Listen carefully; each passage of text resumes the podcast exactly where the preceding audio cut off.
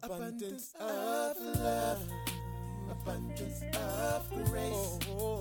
Nailed to that cross, you took my place. Oh God, You paid my ransom. my ransom. Your Your love you gave us abundant life. Abundant Life Christian Fellowship Church. Loving God, loving people. Now, here's Pastor Scott. Let's get into this word this morning. Let God speak to us. In Matthew chapter 9, verse 35, the Bible says, Then Jesus went about all the cities and villages, teaching in their synagogues, preaching the gospel of the kingdom, and healing every sickness and every disease among the people. He felt great pity for the crowds that came because their problems were so great that they didn't know where to go for help. They were like sheep without a shepherd. He said to his disciples, The harvest is so great, but the workers are so few. So pray to the Lord who is in charge of the harvest. Ask him to send out more workers for his fields. I want to preach to you this morning from a sermon titled Ask God to Send Workers. Pray with me. God, thank you for your word. God, I thank you for allowing us to gather in your name, God, and we welcome you into this place. You've promised that when we gather in your name, you're here with us, God. So thank you for being ever present, God. I pray that now you'd strengthen my mouth and my mind, God, strengthen my body, that I would be able to be used by you to say the things that you would have us to hear. God, I thank you for the indwelling of your spirit, and I ask you now to let the Holy Spirit be our teacher from your word. In Jesus' name, amen. Ask God to send workers. I've been talking to you over the last couple of weeks about the kingdom of God and our role in advancing the kingdom of God. And I want you to have this mindset, uh, this thought about life being more than just natural life, but your life being a part of God's kingdom. Your life being still here on this planet for the purpose of advancing God's kingdom. And we've seen that the kingdom of God can be anywhere where people are recognizing him as king. Because a kingdom is a place that is being ruled by a king. And your home can be the kingdom of God, or your home can just be a house. This, this, this building can be the kingdom of God, or it can just be a building.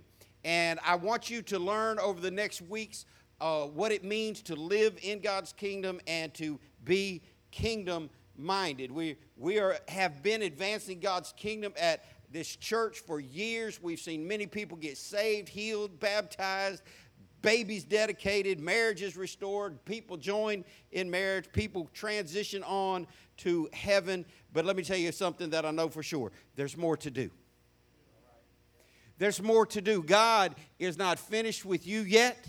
Uh, and pe- people, there are so many people that believe the lie of the devil that the best days are behind them and that, you know, they've already done everything that God wants them to do. If you ever get to the point where you've already done everything that God wants you to do, He will let you know by welcoming you into heaven. And so there's, there's more of this kingdom uh, to be built, there's more for us to do. We are right now. Uh, I hate to even put a number on it right now because numbers just blow people away. Uh, but it doesn't mean everybody giving the same amount, but it should mean everybody sacrificing. We, we are still about $40,000 short on being able to build our food and clothing ministry, which is going to take our food and clothing ministry to the next level. It is going to allow us to do greater ministry, to be a blessing to more people. Um, if you want to give something extra into that, I encourage you to do so because we've got to get it done. We, we've got so many different things going on. You got your stuff going on. I've got my stuff going on. I came to remind you of three words this morning. If you don't get anything, get this. You ready? God is able. I want you to live with a God is able mindset. I want you to live with a God is able reality. I don't, I don't want you just to believe that God can do it for other people. I want you to believe God can do it for you. Uh, God has, has called, uh, He's able to do everything without us. Hear me good. But He chooses not to. He decided to let us be what the scripture declares his hands and his feet, his workers and his representatives, his, his messengers and the body that he operates through. And we got some stuff going on in the world today. Uh, I don't know how many of y'all. Um, now, I know Louisiana is not as important uh, to, to some people as it is to other people. I spent several years of, of my early childhood before school age in Louisiana and have family in Louisiana. And I know some people in the room do as well. But I didn't know this until today as the what, what may well end up being the largest hurricane to ever make landfall in the United States. That's what AccuWeather said an hour ago. Uh, with, uh, they're, they're saying that it is uh, pressing up on category five. I didn't know this until this morning that today is the 16th anniversary of Hurricane Katrina. That state is not built for a lot of rain. Um, the infrastructure is not there for, for a lot of weather, uh, but the weather is coming either way. Uh, when Katrina actually made landfall, Katrina peaked up around a category five out in the water, but when it made landfall on uh, Louisiana, it was only a category three. And it still was the costliest hurricane in American history. And uh, if this thing makes landfall as a category five, that is not going to be good. What am I saying? We need to be in prayer for the people uh, of, the Go, of the Gulf Coast region, uh, all across the Gulf. This, this hurricane stretches out bigger than the state of Louisiana. Um, and I saw, I showed the elders and the deacons before we prayed this morning. Um, in my office, we gather together every Sunday morning, pray together. I showed them a, a picture of people stranded on the interstate trying to get out of New Orleans. Their cars are parked, they can go nowhere, and the same weather service, AccuWeather service, that told them um, that they needed to get out, that told them six hours ago that there will be no survivability in the area where this hits, is now telling them, and uh, two, three hours ago, they changed their message to say, you cannot get out if you're still in Louisiana, shelter in place no survivability, shelter in place. Waited till the last minute to leave, now going to take a hurricane on in a car sitting on an interstate miles off the Gulf. Uh, man, when I tell y'all that the, that the, the, the theme for 2021 is It's Time, I'm telling you, people do not recognize how timely that is when it's time, you better do something. When it, and that's why people have always told me forever, oh, I couldn't live in Florida. You know, uh, they, they just got alligators walking up the doorsteps eating people. No, they don't. Most people that live in this state have never seen an alligator in the wild in their life. Never even seen one. And you certainly haven't seen one on a road walking up through a door. Um, if you have, you were on the news. And then they say, oh, I couldn't live in Florida because of the hurricanes. Listen, hurricanes give you days, sometimes weeks' notice that, that they're coming. But if you can't leave, if you got nowhere to leave, uh, then there, there's trouble. There's, there's trouble coming uh, to, to the shores of America. We got, we got uh, trouble uh, at, uh, at our southern border where we were averaging for six months 180,000 people coming into our country. That's just the ones that we took paperwork on. They say there was half to equal that coming in that we didn't take paperwork on. Um, they, they, uh, we've got people now sneaking across, uh, Afghan refugees, terrorists coming across, pretending to be Guatemalans, uh, and they're being a large volume of them are being shipped to the state of Florida where the governor just sent a letter to the president saying, please stop sending people to Florida. We're not an open border state. Send them to some states that agree with your policies.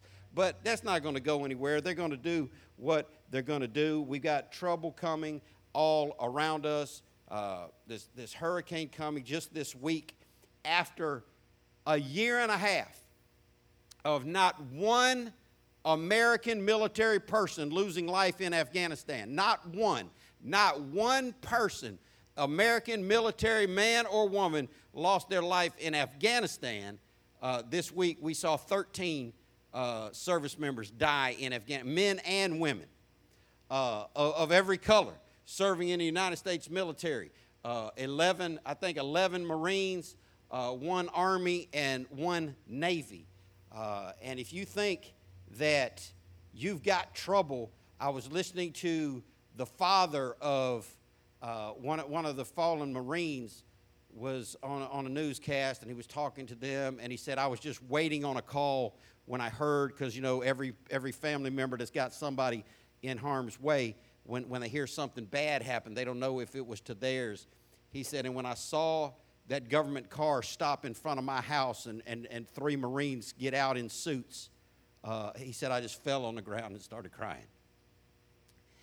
Everybody's got some version of trouble. Everybody's been through some hardship. And I want you to realize that. We tend to try to make our issue the main issue. Listen, if you don't have a category five hurricane bearing down on your house right now, you're in better shape than, than, than an entire state, two states full of people on, on this Gulf. If, if you didn't lose the, the, the person you care most about in life this week um, to some foolishness in Afghanistan, uh, then, then you, you don't have it as bad as them. The devil wants you to believe that you've got it bad and you've got it worse, and nobody's been through what you've been through. I, I came to remind you this morning everybody's going through something. And that's why we ought to be nicer to each other. That's why we ought to have more patience with each other. That's why we ought to be more compassionate as believers. That's why we ought to be more helpful. Uh, I could pass the microphone around and we could just begin to tell our sad stories. Everybody in the room's got some measure of a sad story. I got my own uh, pers- personal uh, news this week. I, I found out that my back and my neck are no longer my biggest issue. Um, I've, I've got a tumor uh, where, where my brain and my parotid gland come together and, and I get to do more testing for that this week. So couple that with the tumor I've got on my thyroid is trying to steal my voice, um, and the, the, the, doctors now think that uh, these, these lumps in my body are, are more uh, uh, disastrous, take precedent over my back and my neck pain. I'm telling you, I got sweat rolling down my back right now. But what, what, what am I trying to remind myself of and you? We've all got issues. We've all got pain we're going through.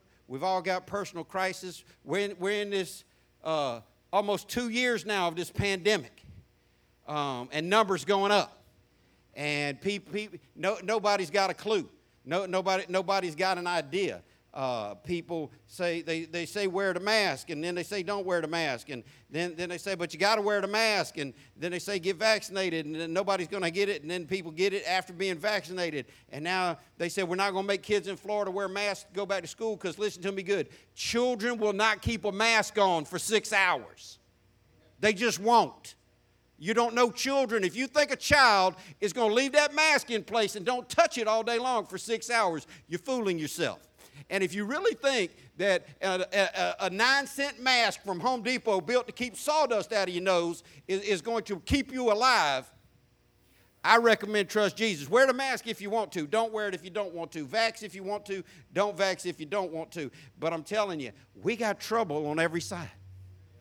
We got issues all the way around us. We, we, are, we are dealing with this worldwide pandemic. People are dying of, of, of all ages and backgrounds. Uh, we, we've, we've completely botched everything that the American military could have botched in Afghanistan. And listen, if, we hold to this deadline and we leave thousands of Americans stranded in Afghanistan, thousands of our allies, I don't understand it at all. Pray for me that my understanding would be greater and that my focus would be better. Because I know this right now the, the, the British uh, special forces are going door to door right this minute, pulling people from the United Kingdom out of Afghanistan and safely currying them out while we're just letting Afghanistan. Uh, fly in our Black Hawk helicopters and play with uh, over $50 billion worth of uh, vehicles and weaponry that we abandoned. The world's a mess. We got issues going on. I got my own personal issues going on. You probably got your own personal issues going on. Many of you have been praying for my son Jake, uh, who was who uh, had orders to fly out of uh, Washington D.C. Friday uh, to go to the United States Marine Corps or United States Embassy in Nigeria, where he he will be serving as an embassy guard. Got there, paperwork had a problem. Nigeria was looking for something that the Marine Corps hadn't given him and he hadn't flown out. And I'm trying to convince him that ain't the hardest hardship that the world is facing right now. But, uh, you know, in his, in his young mind, he gets the feeling like so many of us get the feeling. My problem's got to be bigger than yours because they're mine. And I want you to know there's problems all around us. Everybody got problems all around the world, but there's only one God. I want us to look at this scripture and in, in Matthew chapter 9. Put that screen back, put that verse back on the screen for me. Verse 35 says, Then Jesus went about all the cities and villages teaching in their synagogues, preaching the gospel of the what? Kingdom and healing every sickness and every disease among the people. Jesus was busy about his father's business. Jesus was busy doing what God had given him to do. Jesus was busy using the life and the time that he had on this planet to do the right thing with. I wonder if we can say the same. I can tell you this, even as our theme for 2021 is it's time. It is time that we pray more. It's time that we love God more. It's time that we do what God has called us to do because we've been saying this for thousands of years, tomorrow's not promised, but it's still hard to get people to focus on living life on purpose. Most people aren't living, most people are existing. Jesus said, I am come that they might have life and that they might have life more abundantly. Most people aren't living even a mediocre life. Most people are just existing, just trying to get through today so they can get to tomorrow. I want to let you know that God has a life, a higher call, and a better life than that. Listen to what he said in verse 36. He felt great pity for the crowds that came because their problems were so great they didn't know where to go for help. I can tell you this for sure, as somebody who sat, held my wife as she took her last breath, lost the most important person in the world to me. I can tell you in that moment of despair, you can know all the Bible verses you want to know. You can quote all the Christian cliches you want to quote. You can hold your Bible and you stand up and say, This is my Bible. I am what it says I am. But when you are in the depths of despair, when your problems are so great, you are going to get to a place where you're not sure where to go for help. We know that we should go to the Lord for help, but do we? By and large, we don't. By and large, God is sitting there waiting to help us, and too many times we try to face our own problems. But the good news for us today is the scripture declares that Jesus is the same yesterday, today, and forever. And what Jesus would do now is what he did then. And what he did then is he felt great pity for the crowds that came because their problems were so great. I want to tell you something. We live in a world of great problems. We live in a world of great difficulty. We live in a world of disease, hardship, famine, brokenness. We live in a world of lack and discouragement. We live in a world of medical problems. We, we, we, we got um, our, our youngest deacon wife walking around on a cane. Need, needing a hip surgery. We, we, we, we got a pastor joking uh, with a staff about uh, is, is throat cancer or uh, brain cancer going to kill me first. We, we, we got people who have lost loved ones. We, we got a military that is just falling apart and acting like fools in Afghanistan and doing something that we swore after Vietnam we'd never do again, which is to leave people behind. We walk around with these models of no, mottos of no one left behind, and we're about to pull up, just jerk up stakes after 20 years of being there and leave our allies and Americans in harm's way. There are problems so great that if we don't turn to the Lord, nobody else can fix it. Mm, I wish I, I, wish you would really feel what I'm trying to get you to feel this morning because here's the reality. When, when Barack Obama was the president, we had fools walking around saying, Not my president. When Donald Trump was the president, we had fools walking around saying, Not my president. When Joe Biden's the president, we still got fools walking around saying, Not my president. We are we are designed to be one nation under God, and no president, no man, no administration, no group of human wisdom thinking people can solve the great problems that we have in the world. Our world needs God. We are not like sheep without a shepherd. We are not those who don't know where to go for help. But let me ask you this this morning. In your despair, in your great problems, in your hurt, in, in, in, in your own personal pain, do you know where to go for help? And do you go there? I don't understand it. I, I, I don't get it. I, I know people. Now, I'm just more emotional than the average dude, I guess. Um, I, have always felt 10 foot tall and bulletproof. I've never backed down from anything or anybody in my whole life. But I, since I came to Christ, I, God has opened my emotions up so much, I'll cry at a Hallmark, I'll cry at a Bell South commercial.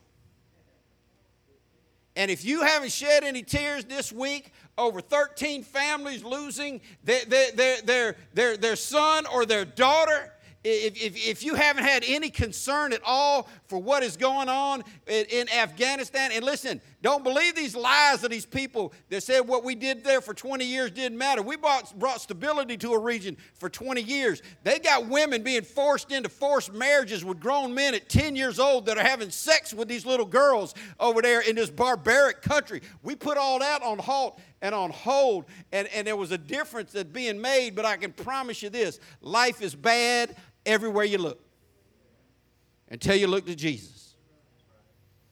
He's still the master of the sea, He's still the keeper of the storm. He, he still offers you a hiding place in the shadow of His wings, but most of us are being cooked to death in the pain of our problem. And I want to encourage you run to Jesus. The Bible says the name of the Lord is a strong tower. The righteous run to it and are safe. And whatever you're going through right now, the answer for America, the answer for Afghanistan, the answer for the southern border crisis, the answer, listen, these people that are leaving these countries by the millions, they're not leaving them uh, because it's fine and dandy where they are. I, I listened to some, some immigrants trying to get their way to America uh, this week on television, and they said it's incredible to them how many Americans they hear trashing America as a country, talking about how unfair and horrible America is as a nation. And I heard one man say, if you spent one day in my nation, you would be running back to America the same way me and my family are running to it right now. But we want to think our problems are bigger than everybody else's. I, I, I, am not saying there's a scale, and I'm not saying that you hadn't gone through anything, and I certainly know I've gone through things in my own life, but we are supposed to know where to go for help. And we better start doing it.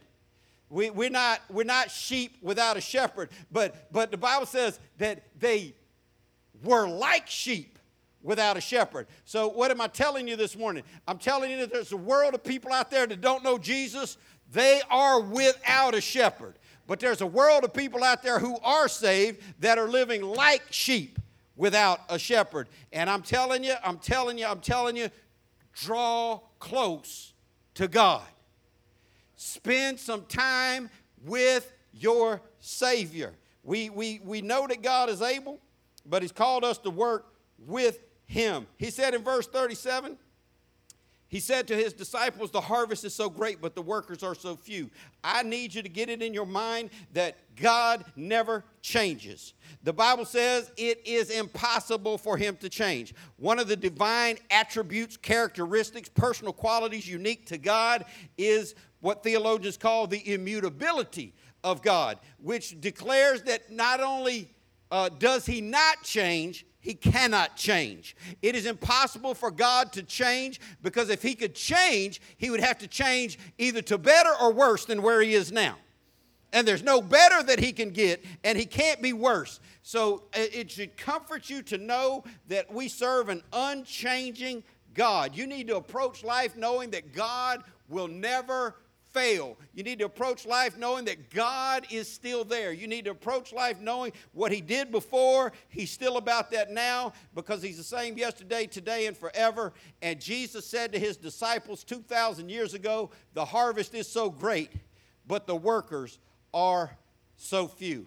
I promise you, uh, I've never seen it in my lifetime. I'm 58 years old. I've been in full time Christian ministry since 1982. I've never seen more problems in the world than I see right now, and I'm not being theatrical. I'm telling you the, the God's truth. Anybody that's been around that length of time knows that, that, that things are bad and bad and worse, and there is so much problems in the earth right now, and I've never seen a time in my entire life, almost 40 years of doing full time Christian ministry, when the laborers, the workers are so few. The devil has pulled out all stops in, in the last few years, uh, just confusing the entire world. We literally, this is this, this, this sounds like a comic bit. This sounds like a stand up routine that people actually believe that they can change genders from day to day. Well, today I identify as a man. Well, tomorrow I identify as a woman. Well, last week I was identifying as a dragon. Listen, you are what you are. And if you can't figure it out, stand in the mirror, take a look at your crotch, and it'll let you know. Man, I'm so tired of the confusion over simple things. Well, I don't feel like, like, like my assigned gender. Listen, I don't feel like always loving you. But I'm going to do it because God said it's the right thing to do. And we got, I mean, the confusion that's in America right now, we, we've got people on survey talk, just try, the colleges and universities, listen, you let your child uh, you let your student go to a college or university, uh, that's on you. You do what seems right to the Lord. But I can promise you this: the time they spend in that university, they're going to be they're going to spend being confused about their gender identity, being confused uh, uh, about their parents, being confused about if there's a God or not. We live in a time where uh, it's just so much mess out there. We've never had the issues that we've got now. We got the whole world trying to immigrate to America, and we got an entire uh, group of people try, trying to wake up the rest of us to tell us how horrible a place America is. I, I, I will give you, if you want it, I will give you my man Herschel Walker's phone number. If you want Herschel Walker's phone number, he put it out live on CNN and on Fox News. And Herschel Walker said, If you don't like America, call me. I will pay for you to leave this country as long as you never come back. But who is he to say that? He's a man that's traveled around the world. He, he, he's a man that's got some common sense. And I hope he's the next governor of the state of Georgia. Pray for that.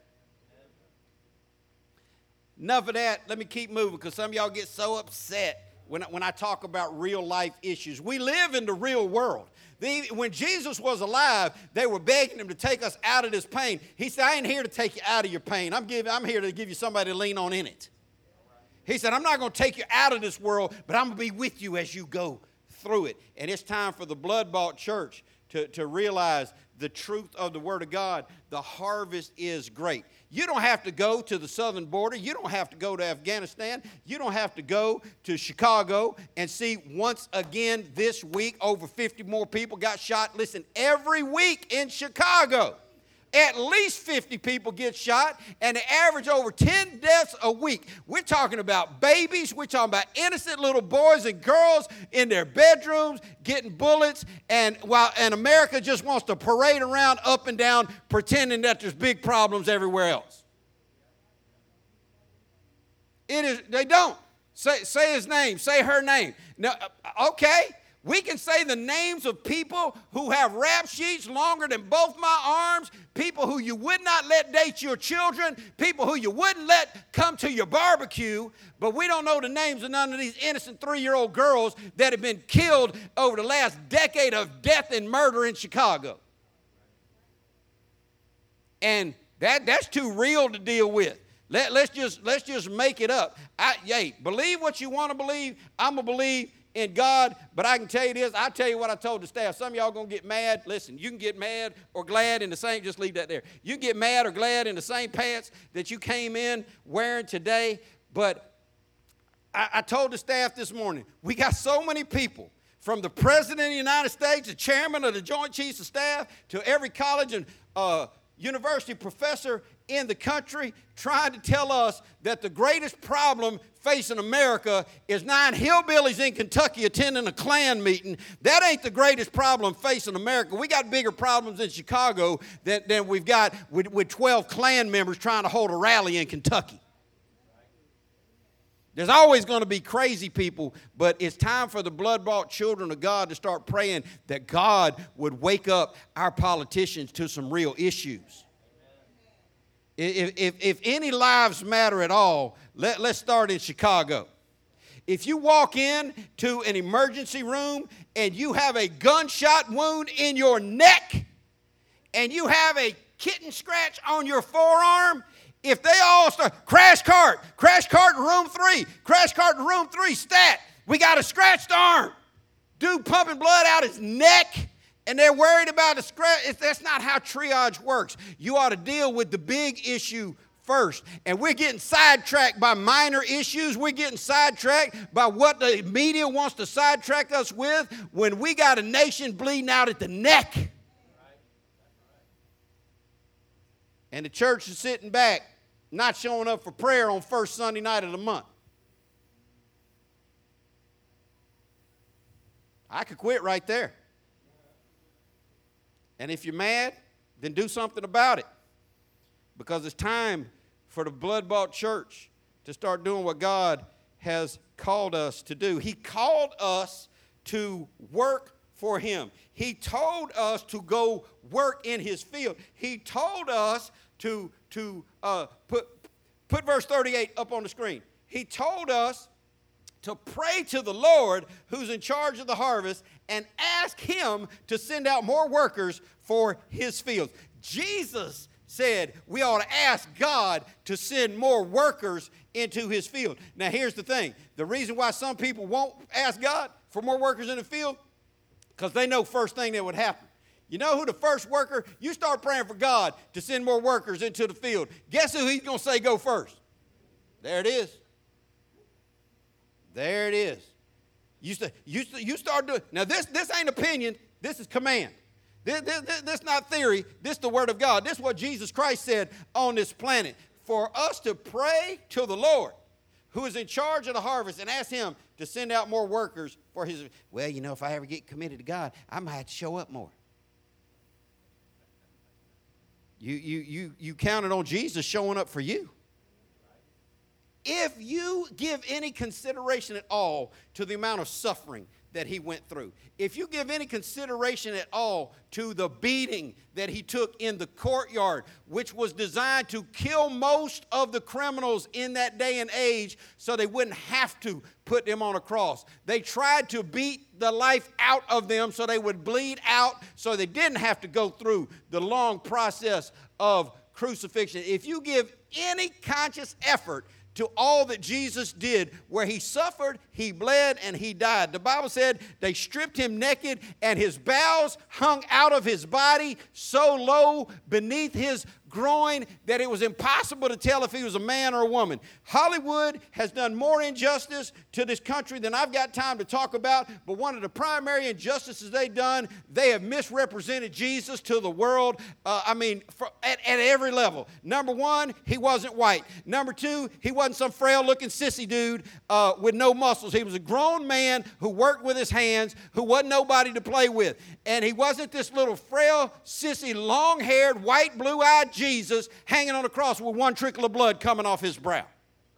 That ain't who Jesus was, and his suffering was not that limited. And if you give any respect and any thought at all to how much suffering he went through on your behalf, you ought to love him more. If you ever come to the reality and the, and the real understanding that he loved you enough to die for you, you ought to consider loving him enough to live for him. And that's not just coming to church. I'm glad you came to church. Most people didn't. We, we, we now, we, in, in 2000, I think it was 2016, we, for the first time in American history, dropped below the 50% church attendance crowd as a nation. We had, uh, in my lifetime, when I was in junior high school, America went to church at an 85% clip. 85% of American lost folk were going to church. Saved folk were going to church. Now we got lost folk and people claim saved, not. We now are dangerously close, and by the next time they measure it, America's right near the 40% going to church crowd and, and heading in the wrong direction. The prime minister of Austria several years ago, there were 70 mosques, not Australia, but Austria. There were 70 mosques with imams, that's their priests, in the nation of Austria in one day. He shut down all of their mosques, revoked all of their visas, and told them all, Get out of our country. You will not do to us what you've done to England. And if you're not paying attention to England right now, England is, is being called the, the, the, the biggest city in England, London, is being called Londonistan because there are more Pakistanis in there now than there are Brits. Well, I think it would be nice if we just let all the Muslims move into Jacksonville. Let's start with your house. Let's start with your house. Let's start with these people who hate Jesus Christ and let's put them in your house. Let's, let's start with these people that don't value women's rights, that, that, that want to treat women uh, like, like property, that, that, that, that are allowed to beat their women, allowed to rape strangers for looking at them. We had in our own country years ago a man got off a subway, raped a woman, Muslim man got off a subway, raped an American woman, stood trial in New York, the New York judge, uh, uh, or in New Jersey, the New Jersey judge was a Muslim, ruled that according to Sharia law, if that woman held eye contact with a Muslim man, he is allowed to rape her if he wants to. That's their law. Let's move them into your house. Where, where, where, where, where if they want to have sex with your nine year old little girl, their law says they can. Well, I just think we should let everybody move into it. Well, let's start with your house. We got issues, and we better get our eyes on Christ. We're in a, we're in a world full of pain and problems, and God has called us to go work in His kingdom. Listen to what the Bible says in 1 Corinthians chapter 3. Paul is talking to the church, and some of them are acting like, you know, he's the answer. Other of them are acting like Apollos is the answer. Now, you notice they put Apollos first. And, and we know that first, first things in the list have, have priority importance. They loved Apollos. They loved Apollos. Why? Because he was Greek, he was good looking, he was a smooth talker, and he told them the stuff they wanted to hear more than Paul did. Paul, Paul told them the hard truth. It's no different today than it was in the first century in Corinth or it was in Jeremiah's time, where the people begged, read the book of Jeremiah, where the people begged Jeremiah, stop telling us hard things, tell us smooth things, tell us easy things to hear. We don't want your prophecy, tell us smooth words. I'm promising you, people have the same issues today they've had forever, and God is still the answer. In 1 Corinthians chapter 3, verse 5, Paul's writing to the church in Corinth. He says, After all, who is Apollos? Who is Paul? We are only God's servants through whom you believe the good news. Each of us did the work the Lord gave us. Can you sign off on that? Can I get your co-sign on that? Are you doing the work the Lord gave you? He went on in verse 6 to say, I planted the seed in your hearts, and Apollos watered it, but it was God who made it grow. It's not important who does the planting or who does the watering. What's important is that God makes the seed grow. When you live for God in front of people, when you share the word of God in front of people, where you testify, witness, and live out the life of Christ in front of people, you're either planting a seed of the word of God in their life or you're watering a seed that's already been planted. But what's important is that God makes the seed grow. Every mega church in America right now is preaching basically the same message. They're preaching messages about personal empowerment. You are awesome. You're great. You're incredible. Seth and I were walking through Walmart one day a couple years ago, and I, I was looking at the book section, and uh, I saw Joel Osteen had a new book out. And people say, well, yeah, I don't believe you should call out people by name. Read the Bible. Uh, Paul told him, Alexander the coppersmith have done me much evil. Scripture calls out people all the time, but I thought, oh, awesome. Finally, uh, a book uh, by, by the America's largest church pastor uh, that, that's got some Bible in it. And it said, I am powerful. And I thought, now see, this is what I like. We're going to give the power to God because we everybody that knows anything about the Bible, uh, when, when, when God was asked, Well, who shall I tell them you are? What is your name? He said, I am. He named himself, I am.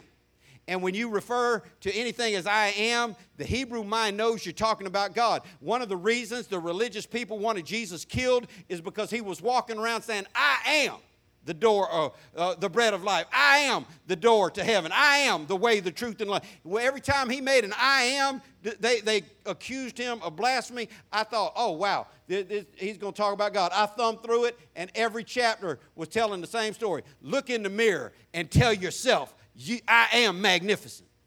I am awesome. And I'm thinking, this more personal empowerment garbage, when are people going to take the priority off the human being and put the priority and the magnification and the exaltation on the high and lifted up one true God of all the world, Jesus Himself? What's important? He said, Who, who are me and this dude? We, we're nobodies. I'm thinking, oh, that message couldn't work in 2021. You, you got, you got uh, every, every big church in America want, wanting people to give us five principles on how to have success. Five keys to economic empowerment. Three ways to, to live your best. I'm living my best life now. Uh, well, Jesus was living his best life then while they were driving nails into his hands and feet. It wouldn't fly much in today's world. He went on to say in, in verse 8 the one who plants and the one who water work together with the same purpose and both will be rewarded for their own hard work. Verse 9 says, For we are both God's workers, and you are God's field, you are God's building. We live in a world where God has sent his son to suffer, bleed, die, and be raised from the dead on the third day. We live in a kingdom where God has saved us, put his spirit inside of us, and given us work to do. But too many people look at work like it's a four letter word. I'm going to say something to you millennials, you're going to get upset. I didn't invent it. Read the statistics. Millennials are getting married. Well, they're not getting married, but they say they're getting married at a later date than their parents ever did. Mo- moving out, they're not really moving out, but they, when they do move out, moving out later than their parents ever did. Uh, they're saying now that uh, the majority, upwards of 70%, will never be able to buy a home because if you got to have 10 to 20% down to put on a home, even if you buy a $200,000 house, if you got to have 20% to put down on that, show me a millennial that's got $40,000 in their pocket jingling around. I mean, we, we got people now that, that have been raised to believe every child gets a trophy. Don't keep. Listen, if they try to put your child in a sport where they don't keep score, get out of that place. They keep a score on these soccer games, boy. You winning? All right, see? I, there's a commercial being run right now, and, and it's by a woman who was an Olympian, and she said, It's time to stop counting score and let's make sure we all win. I thought it says it says under your name you're an Olympic gold medalist. Were they keeping score for you?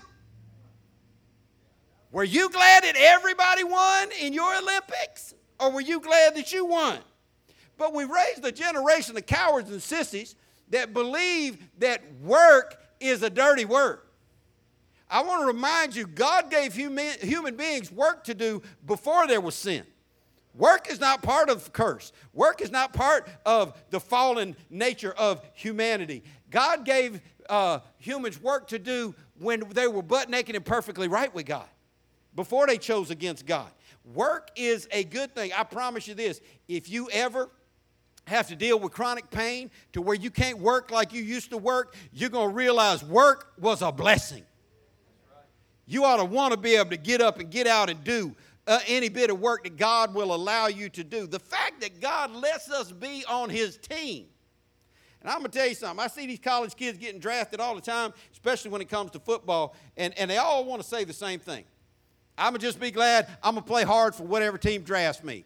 I'm thinking, you know, you bet. Trevor Lawrence did not want to get drafted by the Jacksonville Jaguars. I promise you that want to get on there and say, I'm just happy to be with my team and we're going to make the best of it. I'm thinking about, man, come on.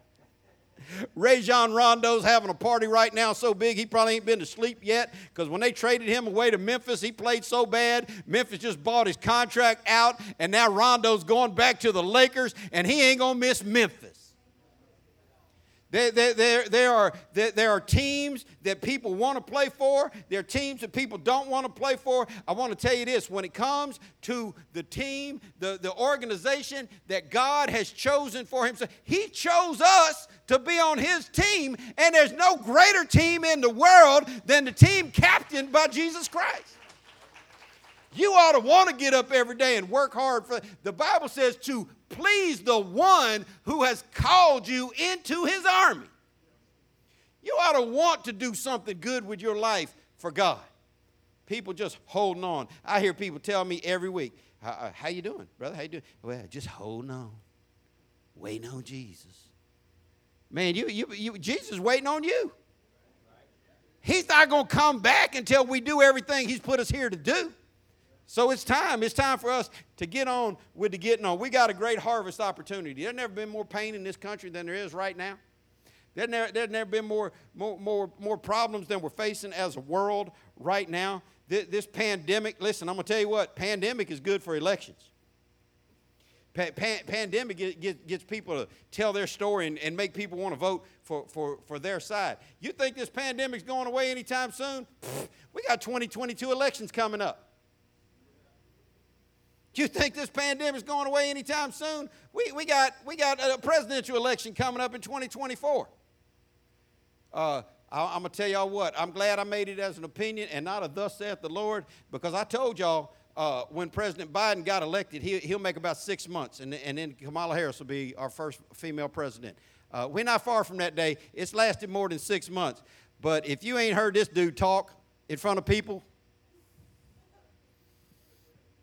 Wake up, cuz. Wake up and say your words right. Uh, when they, I don't know how many y'all saw. I watched CNN the other day. He started to answer a question because he only calls on the people on the name he's got in front of him.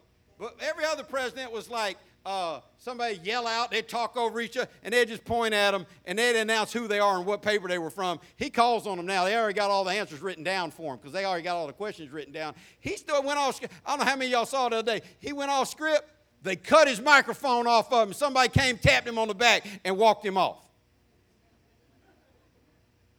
How you gonna cut off the microphone on the most powerful man on the planet? Of course, I don't know. We got our own issues. I don't know. I don't know which one of y'all back there uh, cutting off my microphone every time I start singing in this church. Rick just pointed to Elder Keon. That's him. I already told y'all, I want people to hear bad singing so they don't feel like they got to be a good singer to raise their voice up. We got issues going on, but God has called us to go and to work in His field. Uh, but before I wrap this up, I, I, want, I to share a couple things uh, with you. I, I, I know we need workers. Uh, two, two things I, I want you to understand. Uh, we've been commanded to pray that God would send more workers. And I want you to decide today will you obey God and will you do what He said? He said, pray that God would send more workers. So let, let, let's, let's decide do, do we believe the Bible is right? And are you willing to obey what God told you to do? Se- second thing I want you to consider is get involved. Every member is designed by God to be a minister. Every member of the body of Christ is not designed to be a pastor. Every member of the body of Christ is not designed to be a worship leader. Every member of the body of Christ is not designed to do every job in the body of Christ. But we're all called to do something. Every member ought to be a minister. I've told you before, ministry should be happening more outside the church than inside the church. We're only here for a couple hours a week. We're outside the church for the whole rest of the time. And ministry is not just preaching, ministry is meeting needs. Ministry is going out and doing something good on behalf of the name of the Lord Jesus Christ. And I'm going to give you some things you can do to start being a better minister, I'm going to give you some things. Listen, if you need business cards, I'll pay for them. If it'll cause you to really start serving God, if we title you up Minister uh, uh, Irenia Johnson, listen, Irenia, we will title you up. We will give you a business card that says Minister uh, Ray Jones, and you guys, I'm a minister of the gospel of the Lord Jesus Christ. If you're saved at all, you already got that title from God. So I'm gonna give you, I'm gonna give you some ways that you can get involved. We're gonna get out of here. Number one, and this is big: get saved for real. Get saved for real. I, I, I'm telling y'all, too many people come to church and and and and and try to serve God without salvation. I, I know Connie remembers it. Wave at everybody, Connie. Connie and I grew up in the same church. Connie was, was, was there. We had the best choir director, that's what they call them in Baptist churches. They even call them praise and worship leaders because, you know, they don't want to get accused of anything. Uh, but we had the best choir director in the whole country, a man named Archie Jackson. He, he's still, all these years later, 40 years later, he's uh, the, the, the, the choir director, music minister at Hibernia Baptist Church in Fleming Island. And he came down, he was leading the invitation song. When he came down, walked out from behind the microphone, took the preacher by the hand, and said, I'm not saved. Now, this man had just come back off tour with Jay Strack, who was one of the leading evangelists on the planet during that time. He had just come off a, off a national tour, singing for hundreds of thousands of people, winning people to Christ, unsaved. I know pastors that need to get saved. I know, I know deacons, elders that need to get saved. I know church folk that need to get saved. And I know atheists that need to get saved. Get saved for real. Get saved for real. If, if you're not sure, the Bible says in, in 1 John chapter 5 that these things have been written that you may know that you have eternal life. If you're trying to get to heaven on a hope so salvation, trade that bad stuff in and get you a real salvation. You ought to know that you know that you know if the sun don't come up tomorrow, you're right with God and you're going to heaven. Get saved for real. Jesus said in Matthew chapter 7 verse 22, on judgment day many will say to me, Lord, Lord, we prophesied in your name and cast out demons in your name and performed many miracles in your name. Look at these people. Now, these are church going folk. These are preachers, miracle workers, demon chasers, these are people in their mind, they know that they, they, hey, I'm doing big stuff over here. Listen to what happens in verse 23. Jesus said, But I will reply, I never knew you. That's, that's, that's talking about a personal relationship. Do, do, do you have a real personal relationship with Jesus Christ, or are you just trying your best? Jesus said, I never knew you. Get away from me, you who break God's laws. You better get saved for real. If you don't know that you're saved, you better search for God with your whole heart. It took me a long time to understand why, how is it that I could have walked an aisle in the third grade, prayed, prayed the prayer the preacher told me to pray, stood up in front of the whole church and joined the church by profession of faith in the Lord Jesus Christ, got baptized in that same church, showed up to Sunday school, went to church every time the doors open. How could I have done that in the third grade and not really been saved? Listen, praying a prayer don't get you saved. Why is it that years later, when I prayed again for God to save me, why did it take that time? Why did it take on July 15, 1981, but it didn't take 10 years prior to that? Because the Bible says that you'll only find God when you search for Him with your whole heart. Some of y'all play with church, you play with God. You think, I'll add a little God in just in case. I'll give God a little time this week because, you, you know, uh, I, I, I, do really, I, I, I, do believe in Him. I'm going to promise you this. I, I, I see it every year. You got all these people celebrities, athletes, entertainers, musicians. Anybody that opens a speech with, I just want to give shout outs to the big man upstairs, they're going to hell for sure. God is nobody's big man upstairs. That is disrespectful. That, that, that is a low view of God, and that is not understanding what a king he is. God don't tolerate that. I wouldn't tolerate that in my own house. I asked my son a question. He, if, if he just has lost his mind or he's half asleep and he ain't paying attention and he says no, I look at him, say no to me. He's allowed to say no to me if he says no, sir or yes, sir. I ain't raising my children. If you raised your children, you ask them a question, they don't even look at you and they say, yeah. What level of disrespect are you tolerating in your God don't tolerate this kind of foolishness out of people. God is the Bible says his eyes are too holy to even look on sin. I believe the greatest pain that Jesus felt wasn't the nails in his hands or feet, wasn't the spear in his side or the thorns in his head. When he cried out, My God, my God, why have you forsaken me? The Bible teaches us that he himself bore our sins in his body. He took on all the sins of the world. And when that transference happened, when he went from being Jesus Christ of Nazareth, the, uh, the, the Holy Lamb of God, to wearing my sin and your sin, God turned his back on him, and the Bible says the whole earth went dark. God didn't even look at Jesus when Jesus had sin on his life.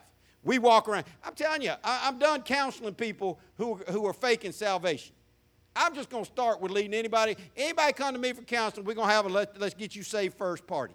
Because everybody that comes to me for counseling, they'll sit down and tell me, you know, I'm, I'm just strung out on drugs. I can't get off meth. I got a crack habit. Uh, you know, I'm spending 20 hours a day looking at pornography. Uh, I, I have to drink myself blind drunk every day. And then I ask them, have you ever thought about getting saved? Oh, no, I'm saved, Pastor. How you got confidence? The Bible says, work out your own salvation with fear and trembling. How you got confidence, all them addictions, all them problems, and you feel like God, the very God who turned his back on Jesus to where Jesus had to cry out, Why have you forsaken me? But you feel like God, you and God are just big man upstairs, got a special lockdown, uh, ride or die hookup. You keeping it 100 with God. Listen, God's keeping it 100 all the time. And his eyes are too holy. You better get saved for real. Second thing, this ain't new revelation for y'all, this, but it's still true. Read your Bible every day. Read. You, I don't believe there's a church on the planet who has been told three things more, more than I've told this church. Three things. I, I tell, I've told you for the 20 years we've been a church that you ought to do three things read your Bible, what? And what? And still, do you think that every person in this room reads their Bible every day? Mm. Easy stuff to do. Easy stuff to do. Anybody think Jimmy Rich goes more than three days without checking what happened with the Chicago Cubs? Do you?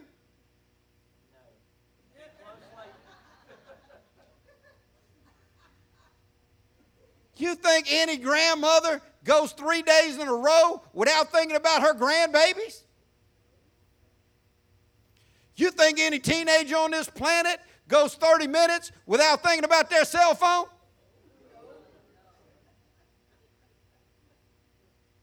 But we got people, oh, I know I'm saved. You to read your Bible for three days in a row? What kind of salvation you really pushing up against?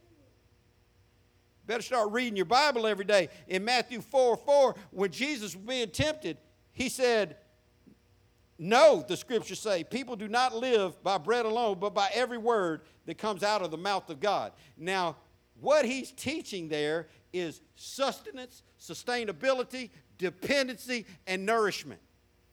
And if you're not reading the Word of God, if you are not living by every word of God, you are malnourished. Some of you wonder why you got no joy. Some of you wonder why you don't feel the tangible presence of God in your life. Some of you wonder why your prayers seem so cold and so indifferent, like you're not sure if anybody's listening. It's because you're not nourished on the Word of God. Third thing, and we're going to get out of here, pray every day. Luke 21 36 says, Watch therefore and pray always, that you may be counted worthy to escape all these things that will come to pass and to stand before the Son of Man. These are not suggestions, church. These, these are not good opinions. This is our King commanding us how to live in His kingdom. Pray always. Pray always. You better start praying more. We can't get the, the average Christian to have one quiet time, one daily appointment with God, one time where they set aside a time where everybody in their house knows. Don't, don't, don't mess with them right now. They, they're, they, they're having their time with God. I told you Daniel had three appointments with God every day. We struggle to have, have uh, one, one time where the average Christian will read their Bible and pray. Luke 18, chapter 1. One day Jesus told his disciples a story to show that they should always pray and never give up. What should we do in light of this Afghanistan debacle? The, the, the worst debacle in American strategic military history, by the way. Uh, if, you, if you disagree with me, please let me buy you a meal. And I, and I will educate you on the facts. And you can tell me what you think. Um, what, what, what should we do? Uh, after a year and a half of nobody dying in Afghanistan, and then one day 13 of our service members get killed as America turns its back on our allies. What should we do in the midst of a 16 year anniversary of the most devastating hurricane in American history? Now we got a bigger one right now hitting Louisiana. What should we do? Got Tabitha sitting on the front row, had to get up out of Gulfport, Mississippi, huh? I, I, told you I looked, I looked online today. They got cars stranded on the interstate. They can't move. They're on lockdown. They waited too late to get out. Thank God that you got out of Gulfport. What should we do in light of hurricanes, natural disasters, racism, oppression? What should we do in, in light of, of marriages failing at a high? More marriages fail than succeed. What should we do in, in the midst of a country that's already turned its back on God? We ought to pray and never give up. You ought to be so diligent in prayer that you ain't going to give up. What, what, what did the Bible tell us about Jacob? He wrestled with God all night long, and God said, Let me go now so I can go back to my place. And he said, I ain't gonna let you go till you touch me. You ought to, you ought to, you ought to hold on to God till your miracle comes. You ought to hold on to God till He saves everybody you want to see Him save. You ought to pray and never give up. Too many quitters in this life because they didn't learn from good coaches because they played sports where they didn't keep scoring and everybody got a trophy. So they didn't have to try hard. Raised a generation full of cowards and pansies that way. There is effort to be done in this life, and you better pray your way through it. Colossians 4 2 says, continue in prayer. 1 Thessalonians 5 17 says, pray without ceasing. There is as much teaching in the Bible on the subject of prayer as there is on anything. It's one of the most taught subjects in the kingdom of God and one of the least done things. And I'm going to tell you why it's least done. Because the devil don't want you praying. Because you start praying, you're going to get closer to God. And God already promised if you draw close to Him, He's going to draw close to you. And you'll never be closer to God than you are when you're on your knees divinely communicating with Him. Fourth thing, you did it today. Come to church. The psalmist said in Psalm 122, verse 1, I was glad when they said to me, Let us go into the house of the Lord. We got people, oh, we got to go to church. It's Sunday already. Yes, Sunday already. God, God kept, kept you alive all week long. And you ought to get back in the house of the Lord and give Him praise for that. Church is not optional for the believer. Well, I don't believe I got to go to church to be saved. We can talk about that. I believe there are people who don't go to church that are saved, but ain't nobody not going to church who's a Christian. Christian means like Christ. Jesus went to church all the time. He didn't just lay out from church because the church wasn't perfect. He didn't. Listen, Jesus went to church where there were rabbis in charge. Jesus knew he was smarter than the preacher, but he still went to church. Jesus knew he was holier than the preacher, but he still went to church. Jesus knew everybody in that church was jacked up, but he still went to church. Ain't no time for not going to church. Psalm 84:10 says, "For a day in your courts is better than a thousand elsewhere. I'd rather be the doorkeeper in the house of my God than dwell in the tents of wickedness." There was a time where people who said they loved God wanted to go and be in the house of the Lord. They wanted to go to be around a group of people that believed in the same God they believe in. And you get that opportunity every week right here. Psalm 27 4 says, One thing have I desired of the Lord, and that will I will seek after, that I may dwell in the house of the Lord all the days of my life, to behold the beauty of the Lord and to inquire in his temple. There is a special blessing on us when we come into the house of God.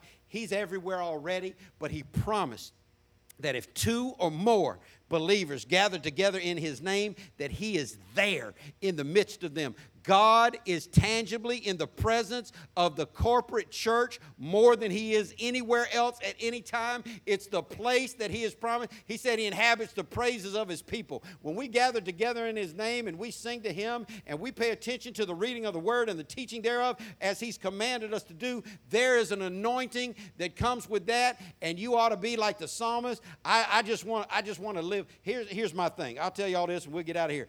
I want to finish well. Lots of people started off. Every church has said this at one point. It's ridiculous because it's true of every church. It ain't special. Well, you know, if all the people showed up, they called this their church, we wouldn't have room to put them. Well, check this out. Apostle Bobo, all the people ain't going to show up. Because everybody don't care about finishing right. If you've been in church any length of time, you know people who used to love God. You know people who used to go to church. You know people who used to serve, teach, deacon. 1,700 pastors every week in America quit and never go back to pulpit ministry. No, that ain't, that ain't my plan. I, I, I, I, I, have a desire of the Lord, and I'm going to seek after it. I, I, have said it before, I'll say it again. I, I, I, look at people. Um, like like Deacon Ken. Uh, uh, let me pick. I, I, Hugo ain't, ain't as old as Deacon Ken, but he got, a, he got a year or two on me. I look at people older than me that are still in the house of the Lord. These are my examples. These are my role models. These are my heroes because I promise you this I don't want to be the next person who used to go to church. I want to dwell in the house of the Lord all the days of my life and inquire in his temple live it how you want to live it, but God has, has, has, has, a charge on us and we need to keep it. Psalm 26 8, the psalmist said, I love your sanctuary, Lord. It's the place where your glorious presence dwells. If you don't feel the presence of God when you come to church, that ain't on me. That ain't on the worship team. That ain't on the singers. That ain't on the musicians. That ain't on nobody but you. He said, if you seek, he will be found. And we ought to come into this place and we know this is the place where the glorious presence of God dwells. This is the place where the corporate anointing of God is. This is the place He promised to meet with us. And we got work to do. We, you, you, you need to be in church. Last thing, invite or bring people to church. Matthew 9:36 says he felt great pity for the crowds that came because their problems were so great and they didn't know where to go for help. They were like sheep without a shepherd. People don't know where to go for help. They're not going to sit down and read the Bible. Talk to somebody, grew up in this church, off in some mega church now, in a different state, told me one time they just love their small group. They got a small group for everything in this church. They got a small group for single women with cats. You're going too far.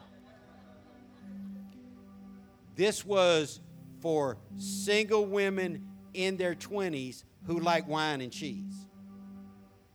And they got together in the bar every week with pastor sermon note taker and, and they supposedly talked about the sermon of the week. Let me tell you something. I've been around 20 year olds with wine and cheese in front of them. I know what they were talking about. People are out there and they don't know where to go for help. Invite somebody to church. You're here. You know that God's got the answer. Why don't you tell it? They're not going to tell each other. The Bible says if the blind lead the blind, they both fall in the ditch. Start inviting somebody to come to church. People need what the church has to offer. I'm not talking about a, a, a program, I'm not talking about uh, a, a religion. I'm talking about a relationship with Jesus Christ. Real salvation, real hope, real joy. In Luke 14 23, the Lord said, Go out into the highways and hedges and compel them to come in, that my house may be full. We got some seats in here. Bring somebody with you. Put them in these seats. Let's, let's, get, let's get our crowd hoping in God. America, it's funny to say America's turned its back on God. America ain't never been real on God. Let's just be honest. Better than it was. But uh, America's always been full of, of, of rebels and, and, and, and unsaved people. There's never been a time where everybody in America was saved, spirit filled, and serving God. And it ain't going to happen. There's no promise that America will even stand as a country. Do you know that no country in the history of the world has stood under one founding document for over 200 years except America? We're the longest standing nation in the history of the world. My, my son, uh, my kids, kids love it when they know more than their parents. Seth asked me the other day, Dad, who, who do you think's older as a country, America or Germany? I said, Germany, man. Germany's over there in Europe. They got buildings that are thousands of years old. Of course, Germany. Y'all know Germany became a country in the 1900s. We became a country in the 1700s. The Germanic people been around for a while. We are a long-standing, the longest-standing nation under one document in uh, in world history. Every other kingdom toppled and fell. Could it happen to America? Yes. What are you going to do? You going to be like sheep with no shepherd? Are you going to be going, going into the house of the Lord? You need to invite people. We have the answers. Matthew 9 37, he said to his disciples, The harvest is great, but the workers are few. There's no limit to the problems out there. There's just too few workers. There's too few workers in our food and clothing ministry. We need more. There's too few workers inviting people to come to church. We need more. There's too few workers in our praise and worship team. We need more. There's too few workers in our children ministry. We need more. There's too few workers in our youth ministry. We need more. There's too few workers helping in the parking lot. We need more. There's too few workers praying in our prayer ministry. We need more. Matthew 9 38 says, So pray the Lord who's in charge of the harvest. Ask him to send out more workers for the field. This harvest is huge. We need to advance God's kingdom. But many hands make light work. So I make this commitment to you today as the pastor. Whether you, whether you commit with me or not is, is up to you. I'm going to do what God said. I am, going, I am going to pray every day that God would send more workers. See, the funny thing is, some of the workers are already here. It's not necessarily that He'll send new people. There's some people here who aren't workers. And that's okay. You've been sitting back waiting, but it's time. It's time to go to work for God. It's time to plug in to the one solution that we're sure of. What's the solution? President Obama didn't fix all our country's problems. President Trump didn't fix all our country's problems. President Biden not going to fix all our country's problems. What's the solution? We're just going to, you know, elect somebody new next time where half the country's going to say, not my president? No, because my faith not in who, who, who resides at 1600 Pennsylvania Avenue. Our faith is in the Lord God who resides in heaven and rules over the entire earth. But we got to get busy, y'all. Do what God called you to do. Be what God has called you to be. Pray with me. God, thank you for your word. God, I thank you for giving me the ability to stand up and deliver your word today. with all that's going on in my body, God, I commit to you, Lord, to ask you more, to send workers. I ask you now, God, to send more workers into your field. Save people and fill them with your spirit. Put them to work. Give us a urgency, God, to exalt you one more time. Give us an urgency, God, to represent you properly in this earth. Help us, God, to love you more and to live for you the way you've commanded us to. Thank you, God, for sending your son to die for us. Help us, God, to be willing to live for you. Lord, we see hurt all around us. We see issues. We see pain and problems. We are not sheep without a shepherd. You are our shepherd. And we ask you, God, sustain us, protect us, guide us, feed us. Use us for your glory.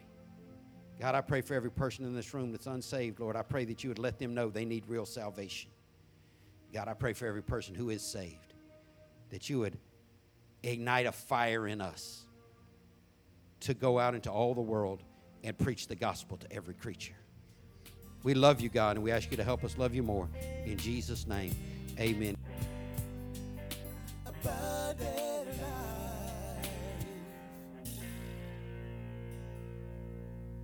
Thank you for listening to the ALCF Sound Doctrine Podcast and visit us on the web at alcfnow.org.